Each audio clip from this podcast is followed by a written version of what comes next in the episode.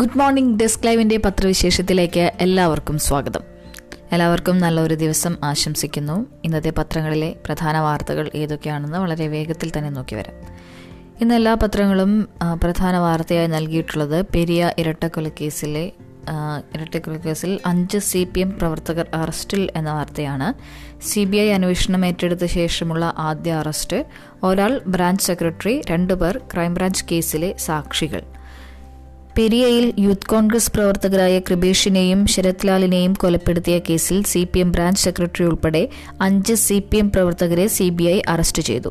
ഇരുവരും കൊല്ലപ്പെട്ട കല്യോട്ടിന് സമീപം ഏച്ചിലടുക്കത്തെ C P M branch secretary Rajesh, C P M പ്രവർത്തകരായ സുരേന്ദ്രൻ, ശാസ്ത മധു, ഹരിപ്രസാദ്, റജി വർഗീസ് എന്നിവരെയാണ് അറസ്റ്റ് ചെയ്തത്. ഇവരെ ഇന്ന് എറണാകുളം സി ജി എം കോടതിയിൽ ഹാജരാക്കും. സി ബി ഐ അന്വേഷണം ഏറ്റെടുത്ത ശേഷമുള്ള ആദ്യ അറസ്റ്റാണിത്. നേരത്തെ കേസ് അന്വേഷിച്ച ക്രൈംബ്രാഞ്ച് പതിനാല് പേരെ അറസ്റ്റ് ചെയ്തിരുന്നു. ക്രൈംബ്രാഞ്ച് ചോദ്യം ചെയ്യാൻ പോലും വിളിപ്പിക്കാത്തവരാണ് ഇപ്പോൾ അറസ്റ്റിലായ ശാസ്ത മധുവും സുരേന്ദ്രനും. ക്രൈംബ്രാഞ്ചിന്റെ സാക്ഷി പട്ടികയിലുള്ളവരാണ് റജി വർഗീസും ഹരിപ്രസാദും. വധഗൂഢാലോചന നടന്നുവെന്ന് ക്രൈംബ്രാഞ്ച് കുറ്റപത്രത്തിൽ പറയുന്ന C P M Echiladukkam branch committee ഓഫീസിന്റെ ചുമതലക്കാരനായിരുന്ന രാജേഷ് ഇത്തവണയാണ് ബ്രാഞ്ച് സെക്രട്ടറിയായത്. അഞ്ചു പേരും ഗൂഢാലോചനയിൽ നേരിട്ട് ബന്ധമുള്ളവരാണെന്നാണ് സി ബി ഐയുടെ കണ്ടെത്തൽ. പ്രതികൾക്ക് ആയുധങ്ങളും വാഹനവും ലഭ്യമാക്കിയതായും വഴി പറഞ്ഞു കൊടുത്തതായും ചോദ്യം ചെയ്യലിൽ വ്യക്തമായതിനെ തുടർന്നാണ് അറസ്റ്റ്. രണ്ടായിരത്തി പത്തൊൻപത് ഫെബ്രുവരി പതിനേഴിന് രാത്രിയാണ് ശരത് ലാലിനെയും കൃപേഷിനെയും വെട്ടിക്കൊന്നത്. C P M Periya local committee അംഗമായിരുന്ന ഇ പീതാംബരനാണ് ഒന്നാം പ്രതി.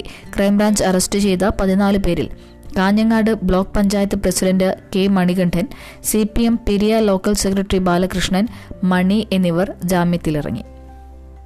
ഹൈക്കോടതിയും ചോദിച്ചു, ഇവരെ ചോദ്യം ചെയ്യാത്തതെന്ത്? ശാസ്താ മധുവിനും സുരേന്ദ്രനും കൊലപാതകത്തിൽ പങ്കുണ്ടെന്ന് കൃപേഷിന്റെയും ശരത് ലാലിന്റെയും മാതാപിതാക്കൾ സി ബി ഐ അന്വേഷണം ആവശ്യപ്പെട്ട് ഹൈക്കോടതിയിൽ നൽകിയ ഹർജിയിൽ ആരോപിച്ചിരുന്നു. ഇരുവരെയും ചോദ്യം ചെയ്യാത്തത് എന്തുകൊണ്ടെന്ന് ഹൈക്കോടതി ക്രൈംബ്രാഞ്ചിനോട് ചോദിച്ചിരുന്നു. ക്രൈംബ്രാഞ്ച് അന്വേഷണം തൃപ്തികരമാണെന്ന് അവകാശപ്പെട്ട് സി ബി ഐ അന്വേഷണം തടയാൻ സർക്കാർ ഒരു കോടി രൂപയിലേറെ ചെലവിൽ ഹൈക്കോടതിയിലും സുപ്രീം കോടതിയിലും പ്രമുഖ അഭിഭാഷകരെ നിയോഗിച്ചത് വിവാദമായിരുന്നു.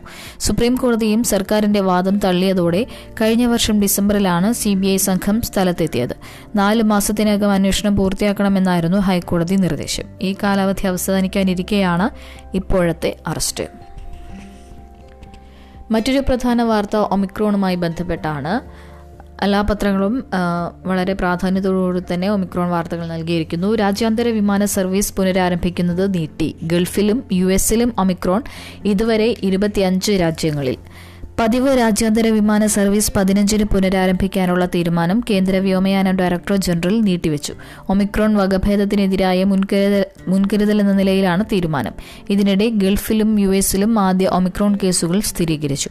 ഗൾഫിൽ സൗദി പൗരനിലും യു എയിൽ ആഫ്രിക്കയിൽ ആഫ്രിക്കൻ വനിതയിലും യു എസിൽ കാലിഫോർണിയ സ്വദേശിയിലുമാണ് വൈറസ് കണ്ടെത്തിയത്. ദക്ഷിണ Korea, Sweden, Spain, Portugal, Norway, Nigeria, Denmark തുടങ്ങിയ രാജ്യങ്ങളിലും പുതുതായി കേസുകളുണ്ട്. അതേസമയം കേന്ദ്ര മാർഗരേഖയുമായി ഒത്തുപോകുന്ന വിധത്തിലായിരിക്കണം വിമാനയാത്രക്കാർക്കും മറ്റും സംസ്ഥാനങ്ങൾ ഏർപ്പെടുത്തുന്ന നിബന്ധനകളെന്ന് കേന്ദ്ര ആരോഗ്യ മന്ത്രാലയം നിർദ്ദേശിച്ചു. റിസ്ക് പട്ടികയിലുള്ള രാജ്യങ്ങളിൽ നിന്ന് വരുന്നവർക്ക് ഏഴ് ദിവസം ഇൻസ്റ്റിറ്റ്യൂഷണൽ ക്വാറന്റൈൻ, തുടർന്ന് ഏഴ് ദിവസം ഹോം ക്വാറന്റൈൻ തുടങ്ങിയ അധിക നിബന്ധനകൾ മഹാരാഷ്ട്ര സർക്കാർ ഏർപ്പെടുത്തിയ സാഹചര്യത്തിലാണ് ഇത്. ഇത് തിരുത്തി പുതിയ വിജ്ഞാപനം ഇറക്കാനും നിർദ്ദേശിച്ചു. ഇന്നലെ റിസ്ക് രാജ്യങ്ങളിൽ നിന്നെത്തിയ മൂവായിരത്തി നാനൂറ്റി എഴുപത്തിയാറ് യാത്രക്കാരിൽ R T P C R പരിശോധന നടത്തിയതിൽ ആറ് പേർക്ക് കോവിഡ് സ്ഥിരീകരിച്ചു. ഇതിൽ നാലു പേർ ഡൽഹിയിലാണ്.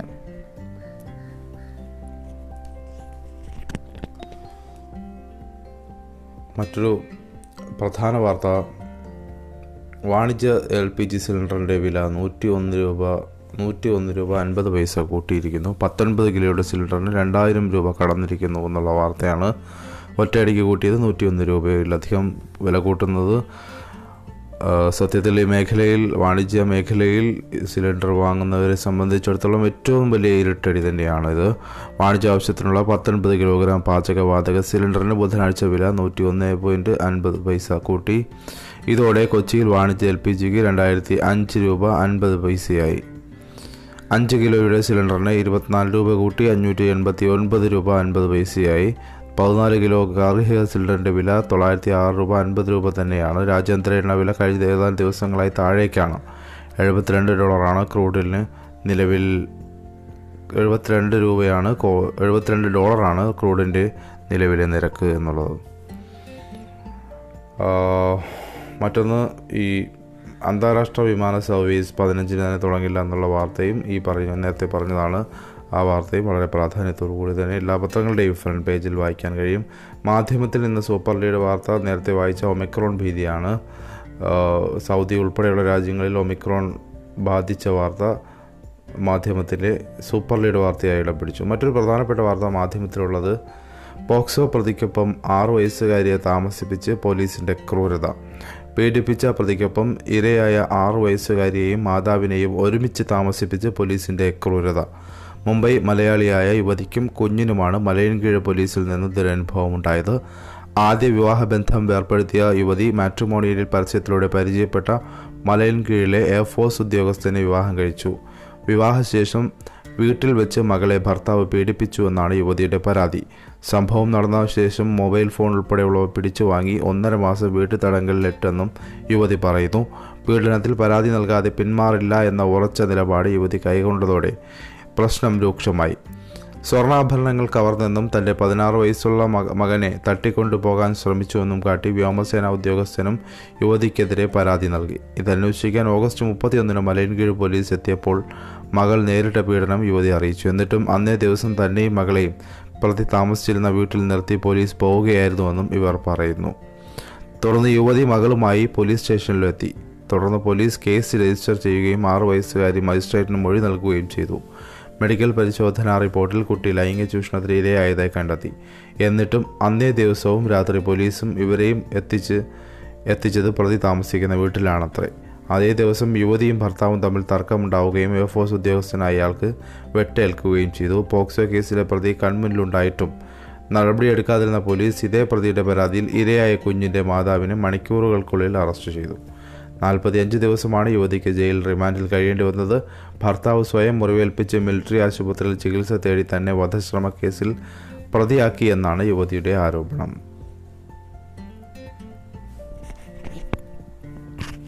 സമരത്തിനിടെ മരിച്ച കർഷകരുടെ കണക്കില്ല, ധനസഹായവുമില്ല എന്ന കേന്ദ്രം. ഒരു വർഷം പിന്നിട്ട കർഷക സമരത്തിനിടെ ജീവൻ നഷ്ടപ്പെട്ടവരുടെ കണക്കുകളില്ലെന്ന കേന്ദ്ര സർക്കാർ. അതുകൊണ്ടുതന്നെ ആശ്രിതർക്ക് സാമ്പത്തിക സഹായം നൽകുന്ന കാര്യം പരിഗണനയിലില്ലെന്നും കേന്ദ്ര കൃഷിമന്ത്രി നരേന്ദ്രസിംഗ് തോമർ പറഞ്ഞു. കർഷക സമരത്തിൽ പങ്കെടുത്തവരുടെ പേരിൽ നിലനിൽക്കുന്ന കേസുകൾ, കർഷക സമരത്തിനിടെ ജീവൻ നഷ്ടപ്പെട്ടവർ തുടങ്ങിയ വിഷയങ്ങളിൽ മതിയായ വിവരങ്ങളില്ലാത്തതിനാൽ മരിച്ച കർഷകരുടെ ബന്ധുക്കൾക്കോ കുടുംബാംഗങ്ങൾക്കോ നഷ്ടപരിഹാരം നൽകാൻ ഉദ്ദേശിക്കുന്നില്ലെന്നും മന്ത്രി ലോക്സഭയിൽ രേഖാമൂലം നൽകിയ മറുപടിയിൽ പറയുന്നു. മന്ത്രിയുടെ മറുപടിയിൽ പ്രതിപക്ഷ പാർട്ടികൾ പ്രതിഷേധിച്ചു. കേന്ദ്ര സർക്കാരിന്റെ വിവാദ കാർഷിക നിയമങ്ങളിൽ പ്രതിഷേധിച്ച് കഴിഞ്ഞ ഒരു വർഷത്തോളമായി എഴുന്നൂറിലധികം കർഷകർ മരിച്ചിട്ടും സർക്കാരിന്റെ പക്കൽ ഔദ്യോഗിക കണക്കുകൾ ഇല്ലെന്ന് പറയുന്നത് കർഷകരെ അപമാനിക്കുന്നതിന് തുല്യമാണെന്ന് രാജ്യസഭാ പ്രതിപക്ഷ നേതാവ് മല്ലികാർജ്ജുൻ ഖാർഗെ പറഞ്ഞു. കർഷക സംഘടനകളുടെ ഔദ്യോഗിക കണക്കുകൾ അനുസരിച്ച് ഈ വർഷം നവംബർ ഇരുപത്തിയൊൻപത് വരെ അറുന്നൂറ്റി എൺപത്തിയേഴ് കർഷകർ മരിച്ചിട്ടുണ്ട്. കഴിഞ്ഞ സെപ്റ്റംബർ പതിനഞ്ച് മുതൽ ഡിസംബർ ഇരുപത് വരെയുള്ള കാലയളവിൽ നാൽപ്പത്തിയൊന്ന് പേർ മരിച്ചതായി റിപ്പോർട്ടുകൾ വന്നിരുന്നു. ഇതിൽ ഭൂരിഭാഗവും പഞ്ചാബിലെ മാൽവയിൽ നിന്നെത്തിയ കർഷകരാണ്. കർഷക സമരവേദികളായ ഡൽഹിയിലെ തിക്രി സിംഗു അതിർത്തികളിൽ തമ്പടിച്ച പതിനഞ്ച് കർഷകർ ഈ കാലയളവിൽ അതിശൈത്യം കാരണമുണ്ടായ ആരോഗ്യ പ്രശ്നങ്ങളാൽ മരിച്ചു. ഹരിയാന ഡി ജി പി ആയിരുന്ന മനോജ് യാദവ് നൽകിയ വിവരമനുസരിച്ച് കഴിഞ്ഞ വർഷം ഡൽഹിയിലെ അതിശൈത്യത്തിന്റെ സമയമായിരുന്ന നവംബർ അവസാനം മുതൽ ഡിസംബർ പകുതി വരെയുള്ള കാലയളവിൽ ഇരുപത്തിയഞ്ച് കർഷകരുടെ ജീവൻ നഷ്ടപ്പെട്ടു. രാഷ്ട്രപതി ഒപ്പുവെച്ചു, കാർഷിക നിയമങ്ങൾ റദ്ദായി. വിവാദ കാർഷിക നിയമങ്ങൾ പിൻവലിക്കുന്നതിനുള്ള ബില്ലിൽ രാഷ്ട്രപതി രാംനാഥ് കോവിന്ദ് ഒപ്പുവെച്ചു. പാർലമെന്റിന്റെ ശീതകാല സമ്മേളനത്തിന്റെ ആദ്യ ദിവസം തന്നെ ഇരുസഭകളിലും പാസാക്കിയ ബിൽ റെക്കോർഡ് വേഗത്തിലാണ് പ്രാബല്യത്തിൽ വന്നത്. തിങ്കളാഴ്ച ലോക്സഭയിൽ അവതരിപ്പിച്ച ബിൽ പ്രതിപക്ഷ ബഹളത്തിനിടയിലും വെറും നാല് മിനിറ്റ് കൊണ്ടാണ് പാസാക്കിയത്. ഉത്തർപ്രദേശ്, പഞ്ചാബ് തുടങ്ങിയ സംസ്ഥാനങ്ങളിലെ നിയമസഭാ തെരഞ്ഞെടുപ്പിനെ മുൻനിർത്തിയാണ് പ്രധാനമന്ത്രിയുടെ തിടുക്കത്തിലുള്ള തീരുമാനമെന്ന് പ്രതിപക്ഷം ആരോപിച്ചു.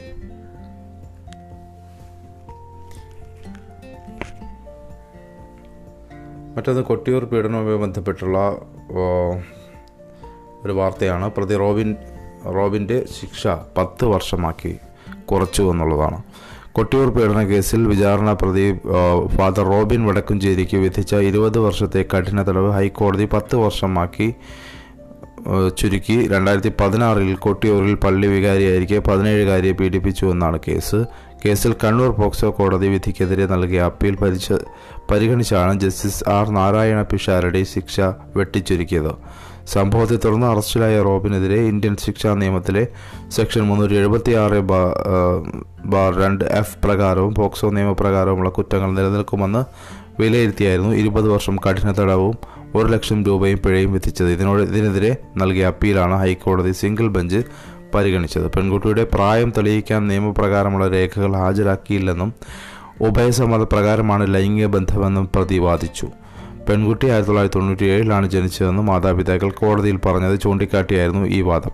തൊണ്ണൂറ്റൊൻപതിലാണ് പെൺകുട്ടി ജനിച്ചതെന്നും സംഭവം നടക്കുമ്പോൾ കുട്ടിക്ക് പ്രായപൂർത്തിയായിട്ടില്ല എന്നും തെളിയിക്കാൻ പ്രോസിക്യൂഷന് ജനന സർട്ടിഫിക്കറ്റിൻ്റെ പകർപ്പ് ഉടൻ ഉൾപ്പെടെ ഹാജരാക്കി. ഇത് പരിശോധിച്ച കോടതി പ്രതിയുടെ വാദങ്ങൾ തള്ളി.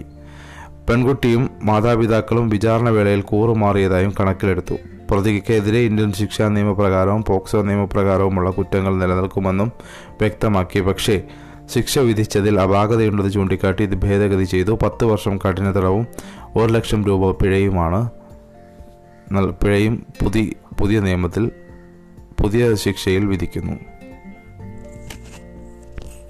സർക്കാർ ജീവനക്കാരുടെ ലീവ് സറണ്ടർ ആനുകൂല്യം മരവിപ്പിച്ചത് മാർച്ച് മുപ്പത്തിയൊന്ന് വരെ നീട്ടി. സർക്കാർ ജീവനക്കാരുടെ ഏൺഡ് ലീവ് സറണ്ടർ ആനുകൂല്യം മരവിപ്പിച്ച നടപടി അടുത്ത മാർച്ച് മുപ്പത്തിയൊന്ന് വരെ നീട്ടാൻ സർക്കാർ തീരുമാനം. ഇതോടെ ജീവനക്കാർക്ക് ഈ സാമ്പത്തിക വർഷം ലീവ് സറണ്ടർ ആനുകൂല്യം ലഭിക്കില്ല. കോവിഡിനെ തുടർന്ന് സംസ്ഥാനം നേരിടുന്ന സാമ്പത്തിക പ്രതിസന്ധി കണക്കിലെടുത്താണ് നടപടിയെന്ന് ധനവകുപ്പിന്റെ ഉത്തരവിൽ പറയുന്നു.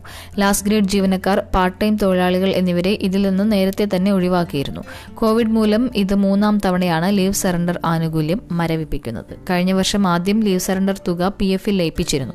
ഇതിനുശേഷം രണ്ടായിരത്തി ഇരുപത് നവംബറിലും രണ്ടായിരത്തി ഇരുപത്തിയൊന്ന് ജൂലൈയിലും നേരത്തെ ഇത് സംബന്ധിച്ച ഉത്തരവ് ഇറക്കിയിരുന്നു. അക്രമിയെ പൂട്ടി കരാട്ടെ ഗേൾ. കോഴിക്കോട് നഗരമധ്യത്തിൽ പെൺകുട്ടികളെ ശല്യപ്പെടുത്തിയ യുവാവിനെ പ്ലസ് വൺ വിദ്യാർത്ഥിനി കീഴ്പ്പെടുത്തി. കരാട്ടെ അറിയാമെന്ന് ലക്ഷ്മി പറഞ്ഞിരുന്നെങ്കിലും ഇത്രയ്ക്ക് മിടുക്കിയാണെന്ന് കൂട്ടുകാരികൾ കരുതിയിരുന്നില്ല. നഗരമധ്യത്തിൽ പെൺകുട്ടികളെ ശല്യപ്പെടുത്തിയ അക്രമിയെ ലക്ഷ്മി പിറകെ പോയി പൂട്ടിയിട്ടതോടെ കൂട്ടുകാർക്ക് കാര്യം വ്യക്തമായി. ഇനി അവരും കരാട്ടെ പഠിക്കാനുള്ള ഒരുക്കത്തിലാണ്. കോഴിക്കോട് നഗരത്തിലെ റഹ്മാനിയ സ്കൂളിൽ പ്ലസ് വൺ വിദ്യാർത്ഥിനിയായ ലക്ഷ്മി സജിത്തും കൂട്ടുകാരികളും രാവിലെ സ്കൂളിലേക്ക് പോകുന്ന വഴി ഒരാൾ ലക്ഷ്മിയുടെ ദേഹത്ത് തട്ടി. ആരെന്നറിയാൻ തിരിഞ്ഞു നോക്കിയപ്പോൾ ഇതേയാൾ മറ്റൊരു പെൺകുട്ടിയെ കയറി പിടിക്കാൻ ശ്രമിക്കുന്നത് കണ്ടു. പെൺകുട്ടി കുതറി മാറി. ഇതോടെ ലക്ഷ്മി ഓടി പിന്നിലൂടെ അക്രമിയുടെ ഷർട്ടിന്റെ കോളറിൽ പിടിച്ചു നിർത്തി. കുതറി മാറാൻ ശ്രമിച്ചപ്പോൾ കൊടുത്തു ഒരടി. പിന്നെ കൈയും കഴുത്തും ചേർത്ത് പിടിച്ച് ബഹളം വെച്ചു. അപ്പോഴേക്കും ആളുകളും സമീപത്തുണ്ടായിരുന്ന പോലീസും സ്ഥലത്തെത്തി. മൃഗസംരക്ഷണ വകുപ്പ് ജീവനക്കാരനായ വളയം ഭൂമിവാതുക്കൽ കളത്തിൽ ബിജു ആണ് പിടിയിലായത്. ലക്ഷ്മിയുടെ മൊഴി രേഖപ്പെടുത്തി ബിജുവിനെ അറസ്റ്റ് ചെയ്തു. ജില്ലാ കോടതി ഉദ്യോഗസ്ഥനായ കോട്ടുളി തായാട്ട് സജിത്തിന്റെയും ഇറിഗേഷൻ വകുപ്പിൽ ഉദ്യോഗസ്ഥയായ നിംനയുടെയും മകളാണ് ലക്ഷ്മി. ദേശപോഷിണി സ്പോർട്സ് അക്കാദമിയിലാണ് കരാട്ടെ പഠിക്കുന്നത്. അയോധ്യയ്ക്ക് ശേഷം മഥുര പ്രഖ്യാപിച്ച് ബി ജെ പി. അയോധ്യയ്ക്ക് പിറകെ മഥുരയിലും ക്ഷേത്രം പണിയണമെന്ന പ്രഖ്യാപനവുമായി യു പിയിലെ ബി ജെ പി സർക്കാർ ഔദ്യോഗികമായി രംഗത്ത്. അയോധ്യയിലും കാശി കാശിയിലും ക്ഷേത്രങ്ങൾ നിർമ്മാണത്തിലാണെന്നും മഥുരയിൽ തയ്യാറെടുപ്പ് മുന്നോട്ട് പോവുകയാണെന്നും ഉത്തർപ്രദേശ് ഉപമുഖ്യമന്ത്രി കേശവ പ്രസാദ് മൗര്യ ട്വീറ്റ് ചെയ്തു. ഷാഹി ഈദ്ഗാഹ് പള്ളിക്കകത്ത് പൂജാ ചടങ്ങുകളോടെ കൃഷ്ണ വിഗ്രഹം സ്ഥാപിക്കാൻ അഖില ഭാരതീയ ഹിന്ദു മഹാസഭ പ്രഖ്യാപിച്ച മാർച്ച് തിങ്കളാഴ്ച മാറ്റിവെച്ചതിന് പിന്നാലെയാണ് ഉപമുഖ്യമന്ത്രി ഔദ്യോഗികമായി ഇക്കാര്യം ട്വീറ്റ് ചെയ്തത്. ഹിന്ദു മഹാസഭയുടെ മാർച്ച് കണക്കിലെടുത്ത് മഥുരയിൽ നിരോധനാജ്ഞ പ്രഖ്യാപിക്കുകയും ചെയ്തിരുന്നു. മുഗൾ ചക്രവർത്തി ഔറംഗസീബ് കൃഷ്ണ ജന്മഭൂമിയിൽ ക്ഷേത്രത്തിൻ്റെ ഒരു ഭാഗം തകർത്താണ് പള്ളി പണിതെന്ന അവകാശവാദം മഥുര സിവിൽ കോടതി കഴിഞ്ഞ വർഷം തള്ളിയിരുന്നു. രാജ്യത്തെ ആരാധനാലയങ്ങളുടെ കാര്യത്തിൽ തൊള്ളായിരത്തി നാൽപ്പത്തി ഏഴിന് മുമ്പുള്ള സ്ഥിതി തുടരണമെന്ന തൊണ്ണൂറ്റൊന്നിലെ ആരാധനാ സ്ഥല നിയമപ്രകാരമാണ് കോടതി ഹർജി തള്ളിയത്. എന്നാൽ പതിനേഴാം നൂറ്റാണ്ടിലെ പള്ളി പൊളിച്ചു മാറ്റാൻ സമർപ്പിച്ച മറ്റൊരു ഹർജി മധുരയിലെ മറ്റൊരു കോടതി സ്വീകരിക്കുകയും പള്ളി കമ്മിറ്റിക്ക് നോട്ടീസ് അയക്കുകയും ചെയ്തു. ഷാഹി ഈദ്ഗാഹ് പരിപാലന കമ്മിറ്റിയും ശ്രീകൃഷ്ണ ജന്മസ്ഥാൻ സേവ സേവാ സംസ്ഥാനും തമ്മിലുള്ള കേസ് തീർപ്പാക്കി പള്ളി നിലനിർത്താൻ അനുവദിച്ച് ആയിരത്തി തൊള്ളായിരത്തി അറുപത്തി ഏഴിൽ മധുര കോടതി പുറപ്പെടുവിച്ച ഉത്തരവ് റദ്ദാക്കണമെന്നും ഈ ഹർജിയിൽ ആവശ്യപ്പെട്ടിട്ടുണ്ട്. കോടതി വ്യവഹാരത്തിലായിരുന്ന ബാബരി മസ്ജിദിനെ ഒഴിവാക്കി മറ്റെല്ലാ ആരാധനാലയങ്ങൾക്കും തൊള്ളായിരത്തി നാൽപ്പത്തി ഏഴ് ഓഗസ്റ്റ് പതിനഞ്ചിലെ തൽസ്ഥിതി ബാധകമാക്കി ആയിരത്തി തൊള്ളായിരത്തി തൊണ്ണൂറ്റൊന്നിൽ നിയമമുണ്ടാക്കിയതിൻ്റെ തൊട്ടടുത്ത വർഷം കർസേവകർ ബാബരി മസ്ജിദ് പൊളിച്ചു. മസ്ജിദ് തകർത്ത കേസിലെ മുഴുവൻ പ്രതികളെയും വിചാരണ കോടതി പിന്നീട് വെറുതെ വിടൂ വെറുതെ വിടുകയും ചെയ്തു. ഈ ആത്മവിശ്വാസത്തിലാണ് മധുര പള്ളി തകർത്തും ക്ഷേത്രമുണ്ടാക്കുമെന്ന പ്രഖ്യാപനവുമായി തീവ്ര ഹിന്ദുത്വ സംഘടനകൾ രംഗത്ത് വന്നിരിക്കുന്നത്. വന്ധ്യതാ ക്ലിനിക്കുകൾക്ക് നിയന്ത്രണം ബിൽ ലോക്സഭ പാസാക്കി. കൃത്രിമ ഗർഭധാരണ സാങ്കേതികവിദ്യ ലഭ്യമാക്കുന്ന ക്ലിനിക്കുകളെ നിയന്ത്രിക്കാനും ഈ രംഗത്തെ അധാർമിക പ്രവർത്തനങ്ങൾ തടയിടാനും ലക്ഷ്യമിടുന്ന ബിൽ ലോക്സഭ പാസാക്കി. ക്ലിനിക്കുകൾക്കും അണ്ട ബീജ ബാങ്കുകൾക്കും ഡോക്ടർമാർക്കുമായി ദേശീയ രജിസ്ട്രി കൊണ്ടുവരണം വരുന്നതടക്കം നിരവധി നിർദ്ദേശങ്ങൾ ബില്ലിലുണ്ട്. വഴിവിട്ട രീതികൾക്ക് പന്ത്രണ്ട് വർഷം വരെ തടവും പത്ത് ലക്ഷം രൂപ വരെ പിഴയും അടക്കുന്ന രീതിയിലാണ് പുതിയ നിയമം ഭേദഗതി ചെയ്തിട്ടുള്ളത്. കോൺഗ്രസുമായുള്ള അതൃപ്തി പരസ്യമാക്കി മമതാ ബാനർജി. കോൺഗ്രസുമായുള്ള അതൃപ്തി വീണ്ടും പരസ്യമാക്കുകയാണ് വിവിധ പശ്ചിമബംഗാൾ മുഖ്യമന്ത്രി മമതാ ബാനർജി. എന്ത് യു പി എ എന്ന് ചോദി എന്ത് യു പി എ എന്ന് ചോദിച്ചവർ യു പി എ സഖ്യം ഇപ്പോഴില്ല എന്നും പറഞ്ഞു. എൻ സി പി നേതാവ് ശരത് പവാറുമായി മുംബൈയിൽ കൂടിക്കാഴ്ച നടത്തിയ ശേഷം മാധ്യമങ്ങളോട് സംസാരിക്കുകയായിരുന്നു അവർ. ബംഗാളിന് പുറത്ത് കൂടുതൽ സംസ്ഥാനങ്ങളിൽ വേരുറപ്പിക്കുന്നതിൻ്റെ ഭാഗമായിരുന്നു മൂന്ന് ദിവസത്തെ സന്ദർശനത്തിനായി മുംബൈയിലെത്തിയതായിരുന്നു മമത.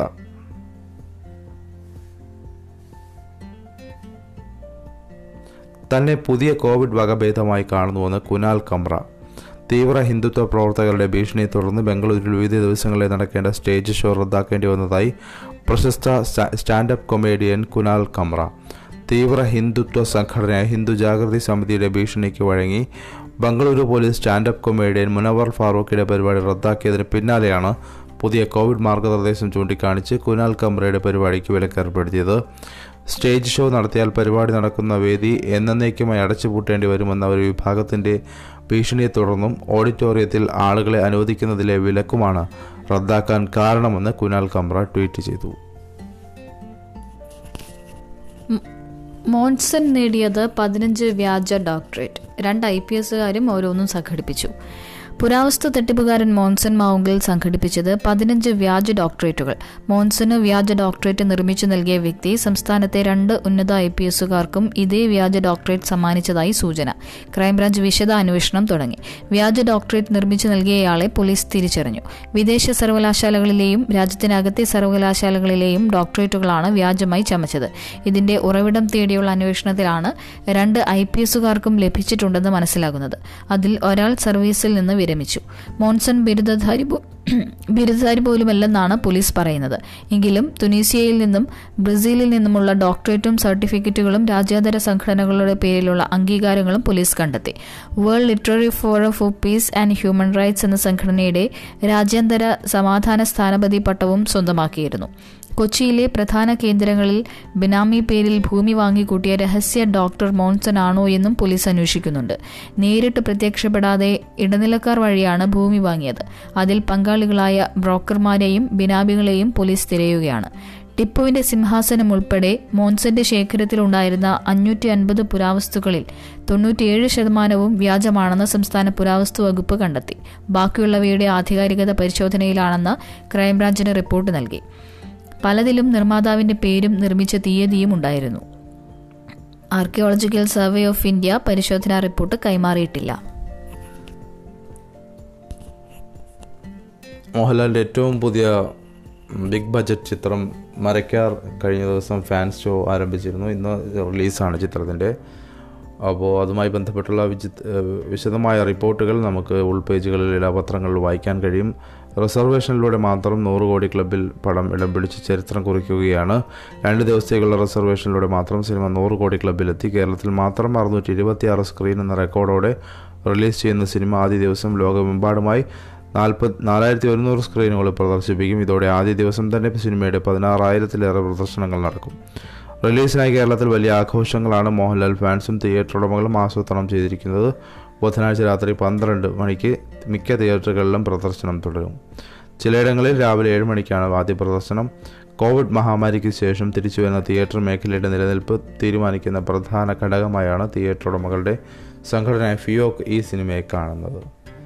കാത്തിരുന്ന നിമിഷമെന്ന് ആന്റണി പെരുമ്പാവൂർ പറയുന്നു. മരക്കാർ എന്ന സിനിമ തിയേറ്ററിൽ തന്നെ റിലീസ് ചെയ്യണമെന്ന ആഗ്രഹത്തിലാണ് ഇതുവരെ കാത്തിരുന്നതെന്ന് നിർമ്മാതാവ് ആന്റണി പെരുമ്പാവൂർ. സാമ്പത്തിക കാര്യങ്ങൾ മാത്രമാണ് നോക്കിയിരുന്നെങ്കിൽ സിനിമ ഒ ടി ടിക്ക് മാത്രമേ നൽകൂവെന്ന് ആന്റണി പെരുമ്പാവൂർ കഴിഞ്ഞ ദിവസം മാധ്യമങ്ങളോട് പറഞ്ഞു.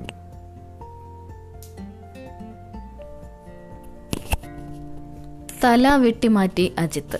തല എന്ന് വിളിക്കരുതെന്നാവശ്യ വിളിക്കരുതെന്നാവശ്യപ്പെട്ട് നടൻ്റെ കുറിപ്പ്. തലയെന്ന് ഇനി ആരും തന്നെ വിളിക്കരുതെന്നാവശ്യപ്പെട്ട് തമിഴ് സൂപ്പർ താരം അജിത്ത് രംഗത്തെത്തി. അജിത്ത് അജിത് കുമാർ അല്ലെങ്കിൽ എ കെ എന്ന് മാത്രമേ വിളിക്കാവൂ എന്നും കുറിപ്പിൽ ആവശ്യപ്പെട്ടു.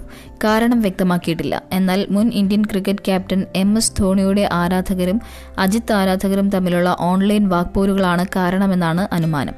ധോണിയെ ഐ പി എൽ ടീമായ ചെന്നൈ സൂപ്പർ കിങ്സിന്റെ തലയെന്നാണ് ആരാധകർ വിശേഷിപ്പിക്കുന്നത്. എ ആർ മുരുകദാസ് മുരുകദോസ് സംവിധാനം ചെയ്ത രണ്ടായിരത്തി ഒന്നിൽ പുറത്തിറങ്ങിയ ദീന എന്ന ചിത്രത്തിന് ശേഷമാണ് ആരാധകർ അജിത്തിനെ തല എന്ന് വിളിക്കാൻ തുടങ്ങിയത്. അപ്പോൾ ഏറെക്കുറെ പ്രധാന വാർത്തകളെല്ലാം തന്നെ നമ്മൾ പങ്കുവച്ചിട്ടുണ്ട്. ഇന്നത്തെ പത്രവിശേഷം ഇവിടെ അവസാനിക്കുകയാണ്. ഡെസ്ക് ലൈവ് ആപ്പ്, എല്ലാ വാർത്തകൾക്കുമായി ഡെസ്ക് ലൈവ് ആപ്പ് ഫോളോ ചെയ്യുക. എല്ലാവർക്കും ഒരു നല്ല ദിവസം ഒരിക്കൽ കൂടി ആശംസിച്ചുകൊണ്ട് നിർത്തുന്നു. നന്ദി, നമസ്കാരം.